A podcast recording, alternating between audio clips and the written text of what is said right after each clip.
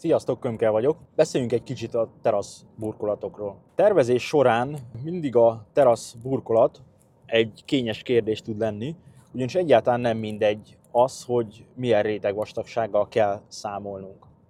Most így nagyon előre szaradva egy VPC burkolatnak például 7 cm kell, de egy térkőnél is lehet 6-7 centi, illetve lehet, hogy 4 centis az adott térkő és ennek tudatában kell lehúzni a végső szintjét a terasznak, ahhoz, hogy értelemszerűen a belső burkolattal egy szintbe legyünk, illetve hát annál lejjebb legyünk a két-három centivel. És mindig vitatárgya, illetve nem is vitatárgya, hanem eldöntendő kérdés, hogy mi legyen a burkolat.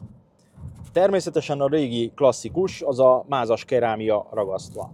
Mindenki látott már felfagyott teraszburkolatot, ne legyenek illúzióitok, a 80%-a szarul van megcsinálva, és fel fog fagyni egy pár éven belül. Új háznál is egyébként. Volt pár évvel ezelőtt egy háztervezésem, amit így végig kísértem tervezési művezetés során is. Hát a megrendelő az elég nagy parti arc, hatalmas teraszt terveztetett, illetve azt raktunk, egy része fedett, nagy része viszont nem. És amikor burkolásra került a sor, akkor megnézték a burkolóval, hogy én mit írtam elő, értelmszerűen Kent vízszigetelés teljes felületen, és arra van ráragasztva a burkolat. És felhívott a tulajdonos, hogy hát nem -e lehetne elhagyni ezt a ragasztott, bocsánat, nem -e lehetne elhagyni a ragasztott burkolat alatt a Kent vízszigetelést, mert hogy kurva drága, 7000 forintba kerül neki négyzetméterenként lerakva, és az azért egy 60 négyzetméteres terasz esetén nem kevés. Mondtam neki, hogy egyáltalán nem támogatom az elhagyását, sőt, fel fog fagyni a burkolat. Kérdezte, hogy mennyi idő körülbelül, amíg ez felfagy, mondta neki, hogy két-három, maximum öt év és, és jelentkezni fognak a hibák. Azt mondta, hogy ő bevállalja, mert hát ha nem. Mert neki azt mondták mások, hogy nem lesz ezzel baj. Harmadik évben fölfagyott a terasznak a nagy része. Tehát nem lehet ezt elhagyni, és nem lehet az ilyeneket elsumákolni, mert egyszerűen a talajpár, a talajnedvesség feljön, és a, attól, hogy a nap süti a teraszt, meg a, ki van téve az időjárási körülményeknek, tehát hidegnek, melegnek, párának, egyebeknek, ez a talajpára, ez fokozott ö, nyomást fejt ki alulról erre a burkolatra, nem lesz jó egyszerűen normális kent vízszigetelés nélkül. És most a normális kent vízszigetelést az tényleg normális anyaggal kell érteni, mert találkoztam olyan is, ahol a fürdőszobai kent vízszigetelést higították fel, és azt kenték alá, természetesen szart sem ér az egész igazából.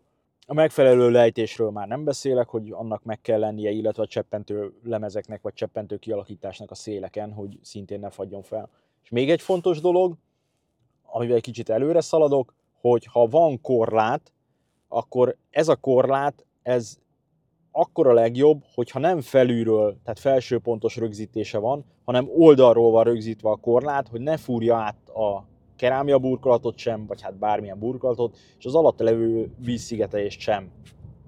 Mert mindig ezeken a pontokon kezd el felgyengülni a burkolat, és itt kezd el felválni, meg kopogni. Tehát amikor én megyek egy házat megnézni, és van egy teraszunk, amin esetleg van egy ilyen felső pontos rögzítésű korlát, vagy erkéről is beszélhetünk egyébként, akkor mindig, ha itt elkezdem kopogtatni, 80%-ban már a korlátok körül kopognak a burkolatok, meg a széleken, és onnantól kezdve az már csak rövid idő kérdés, hogy mikor indul el befelé ez a felfagyási metódus.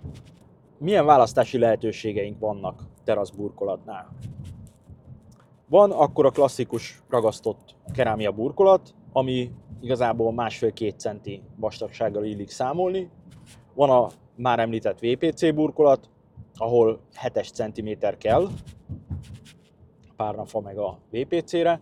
Ugyanez igaz egyébként ilyen párnafára rakott vörös padló, vagy vörös, tehát ilyen kültéri teraszburkolatra, vörös fenyőből van általában. Tehát ezek egy kaptafára épülnek ilyen szempontból. A térkövezésnél lehet 4 cm-es térkőről beszélni, ami gyalogos forgalom alá van, illetve 6 cm-es normál térkörről. Most a, ne ezt a klasszikus hullámos térkövet képzeljétek el, értelmszerűen rengeteg gyártónak van rengetegféle típusa, amik tök jól néznek ki. Van egy viszonylag ritkán használt, de nagyon jó anyag, ez a kőporcelállap, ami 2 cm vastag, és ilyen műanyag szintállító vagy fém szintállító pogácsákon áll. Tehát annak is van azért egy ilyen 4-5 cm-es magassági igénye. Ezek a klasszikusok, amik így ö, szóba kerülhetnek, természetesen aztán lehet még ö, másról is beszélni, de családi ház szinten ezek szoktak felmerülni. A térkő ellen tudom felhozni hátrányként, hogy rendkívüli gyorsan koszolódik, ahhoz, hogy szépen nézzen ki, ahhoz folyamatosan sepergetni kell, meg esetleg sterimóval, tehát magas nyomású mosóval mosogatni. Valamint a fugák között nagyon szeret megterepedni a moha, meg, meg egyebek, tehát ki tud zöldülni a, az egész. És ha nagyon meleg van, akkor ez bizony akár 40 fokossal is fel tud melegedni az odatűző nap fényétől. Viszont cserébe nem csúszik télen, mármint nem annyira csúszik télen, könnyen takarítható, mert nem kell vigyázni rá, tehát ha rá van fagyva bármik, akkor odasózol a lapáttal és feltöröd a jeget, nem kell arra figyelni, hogy, hogy alatta esetleg sérülhet a kerámia burkolat is. Ugyanebből fakadóan, ha leesik bármi ö, üveg, vagy bármi egyéb a teraszon, akkor ritka esetben tud kárt okozni térkőburkolatban. Általában úgy szoktuk megcsinálni, vagy úgy szokták megcsinálni, hogy a széleket leragasztják, és középen igazából homokágyba van csak berakva a térkő, azaz rendkívül könnyen javítható, és egyébként viszonylag olcsó is, mert hogy nem kell ragasztani, a térkőnek a lerakási költsége lényegesen kevesebb, mint egy ragasztott kerámia burkolaté, és maga a térkő is, egy tök jó minőségű térkő is olcsóbb tud lenni, mint egy, egy kerámia burkolat. Segédanyagokról, mert nem is beszélve. VPC-t azt sokan ismerik, ez a Wood Plastic Composite anyag, tehát ez a kvázi műanyagnak mondható fahatású burkolat. Ebből is van olyan, ami gyenge utánzat és a hő hatására behullámosodik, meg egyebek, ami normális VPC minőségi, arra azért a 30 ezer forintot számolni kell négyzetméterenként, tehát viszonylag drága, nem mindenkinek tetszik, de tud tartós is lenni. Van belőle most már azért elég sokféle szín, elég sokféle mintázat, nem csak ez a klasszik bordázott, gyakorlatilag gondozásmentes ez is. Ennek a természetesebb változata, tehát egy vörös fenyő teraszburkolat, vagy beszéltünk egyébként, vannak most már akácok is, meg hasonlók.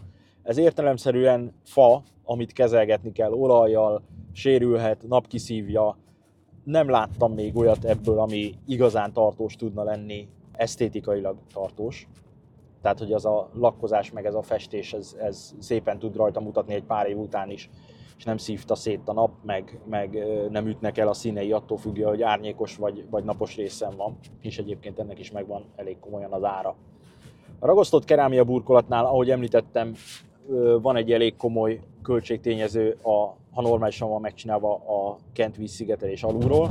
Ez például térkőnél, VPC-nél nem kell egyszerűen, mivel hogy a térkő alatt ö, homokágyunk van, ezért ez, erre nincsen szükség.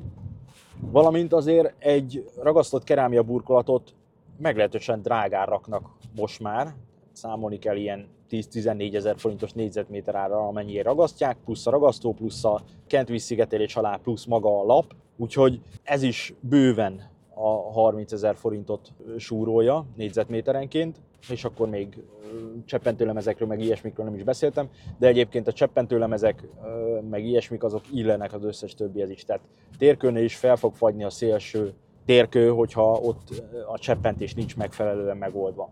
A ragasztott kerámia burkolatot mindenki ismeri, nincs olyan belőle, ami csúszásmentes lenne. A legnagyobb gond az az, hogy a ragasztott kerámia burkolatos teraszok, azok gyakorlatilag nem csak télen nem használhatók, hanem késő ősztől kora tavaszig sem, hiszen amikor ilyen párás taknyos idő van, és mellette nulla fok körüli alatta lévő hőmérséklet, akkor ez a pára, ez ráfagy a burkolatra, és csúszik, mint az ha nekiállsz síkosságmentesíteni, tehát akár sózni egyebek, az károsítja a labburkolatot. Oké, okay, havak már nincsenek, tehát nincs az, hogy a hólapáttal szét tudod verni a labburkolatot, de ezzel is számolhatunk, vagy ezzel is ezt is figyelembe kell venni. Tehát nagyon kevés olyan dolga van a ragasztott kerámia burkolatnak a esztétikai megjelenésén és a hagyományokon kívül, ami mellette szólna.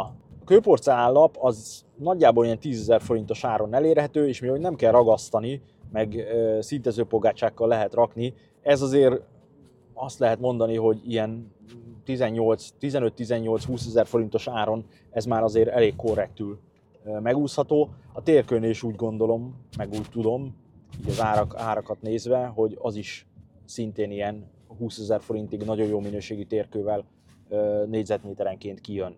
A kőporcelán lapnál a, nincsen kifugázva a kőporcelán lap, tehát ott a réseken keresztül gyakorlatilag leszivárog a, a víz, és a szintező pogácsák alatt szépen el tud folyni maga a burkolat alatt. Ugyanez igaz egyébként a VPC-nél, ahol az illesztések között folyik el. Tehát ezek a burkolatok nem tudnak felfagyni, mivel hogy kvázi ellemesek, ezért cserélhetők, hogyha bármi, akár mechanikai sérülés éri őket, akár egyebek. Míg egy ragasztott burkolatnál ezt nagyon kevésbé tudod megoldani. A térkő burkolat az egy ilyen köztes állapot, mert egy kis része ragasztva van, egy nagyobb része homokágyba van rakva, de ezek könnyen javíthatók. Úgyhogy egyáltalán nem egyértelmű, hogy teraszburkolat esetén érdemes a hagyományos, klasszikus ragasztott kerámia burkolatban gondolkodni, mert nagyon-nagyon kevés olyan teraszburkolatot látok így ragasztottból, ami kiállná az idők próbáját, és mondjuk 10 éven túli lenne. Természetesen a mai modern anyagokkal, kentvíz szigetelésekkel, egyebekkel már ez megoldható, de pont az ára miatt ezt nagyon kevesen csinálják meg sajnos rendesen. Eladásra épülő háznál is reménykedjetek abban, hogy van kentvíz szigetelés a ö, ragasztott kerámia burkolat alatt. Nemrég voltam egy 100 milliós újépítésű sorházat megnézni, nem hogy kent vízszigetelés nem volt a labburkolat alatt, de még a labburkolatot telibe se kenték ragasztóval, hanem csak ilyen ragasztó csíkok voltak rákenve. Teljesen nonsens egyébként az építőiparnak a minősége mindenestől. Ami lényeg ebből az egész podcastből az anyagválasztás gondolkodásán kívül, hogy mielőtt megcsinálják a terasznak a szerelőbetonját, tehát ami burkolásra kerül beton, vagy egy lapos tetőnél, mielőtt a, a végső betont kialakítják, azelőtt, jóval előtte ezt már tudni kell, hogy milyen burkolat lesz oda rakva. Van olyan épületem, ahol eredetileg 4 centi térkőburkolattal terveztünk, mert hogy azt nézték ki a, a tulajdonosok, és menet közben meggondolták magukat, és 6 cent is lett belőle, de közben már elkészült a terasznak a beton szintje. Az volt a szerencsénk, hogy a terasznak a szintjét illik 3 centivel a beltéri szint alá rakni, és ott igazából megvolt még ez a plusz 2 centi játékunk, hogy elférjen a vastagabb térkő burkolat, de ez egyáltalán nem szokványos. Nemrég volt egy beszélgetésem az egyik tervezési munkám kapcsán, ahol ezeket szintén így elmagyaráztam és felvetettem, és kérdezte a megrendelőm, hogy mi van akkor, ha ő most lerakatja 7 centivel lejjebbre a teraszburkolat, a terasz szintjét, mondván, hogy mondjuk most tervezünk VPC-re vagy térkőre, és menet közben meggondolják magukat, és ragasztott kerámia burkolat lenne. Hogy akkor igazából csak annyi az egész, hogy rá kell betonozni még egy réteget. Ugye? Mondtam, hogy nem, ez nem így van, mert egyrésztről a két beton közé illik tenni egy kasírozott szivárgó lemezt, különben a két beton között fog pára képződni, és szé- a, egyszerűen szétfagy a beton alulról, ez az egyik. Másik pedig az, hogy fagyálló betonozás az 6 cm alatt normál hagyományos betonozásról beszélünk, nincsen. Ha ez alá kell mennünk, akkor egy nagyon-nagyon speciális zsákos anyagot kell használnunk, ilyen például Mapeinak a Topsen Prontója, ami elképesztő összegbe kerül, ha össze akarunk hozni belőle egy 4-5 cm-es rétegvastagságot felületi betonként. Tehát el kell dönteni előre, hogy milyen burkolat lesz. És most nem arról beszélünk, hogy már a tervező asztalon ezt el kell dönteni, mert a tervező asztalon még kvázi én is pont leszarom, hogy, hogy mi van, mert maximum, hogyha módosul a burkolat, akkor majd ö, a kivitély terveket, meg a csomópontokat, meg egyébeket átrajzolgatjuk, tehát ennyi belefér az egészbe. Viszont amikor már közelébe járunk annak, hogy milyen szinteket alakítunk ki, meg hogy alakítjuk ki, terasznál értelemszerűen a zsalukő milyen magasra jön föl, hol lesz a, a szintje a betonnak. Egy lapos tető esetén pedig a hőszigetelés vastagságával tudunk ott viszont viszonylag kismértékben variálni, tehát például lépésálló hőszigetelés helyett rakunk be XPS-t, ami 25%-kal többet tud, hőszigetelési tulajdonságban, tehát nem gond az, hogy levettünk a vastagságból akár egy pár centit, vagy pedig még az XPS-hez képest is a PIR még jobb, tehát ha XPS lett eredetileg betervezve és kell az a plusz pár centi a burkolatnak, akkor PIR-t rakunk be oda. Tehát minden megoldható műszakilag, csak előre kell gondolkodni, előre kell látni legalább két lépéssel, hogy milyen burkolat lesz. Azaz bőven ráérünk építkezés közben eldönteni, de mire oda kerülünk, hogy a szerkezetkész állapotból tovább kellene lépni, addigra tudni kell ennek a burkolatnak a vastagságát, és ennek megfelelően gyakorlatilag a szintjét be kell lőni. Nagyon nehéz utólag változtatgatni, illetve költséges, hogyha erről van szó. Természetesen most ez a podcast adás sem vette végig az összes teraszburkolatot, meg az összes lehetőséget, de ez azért készül, hogy nekem ne kelljen mindenkinek, minden ügyfelemnek ezt elmagyarázni egy fél órában, hogy melyik burkolat mire való és hogyan.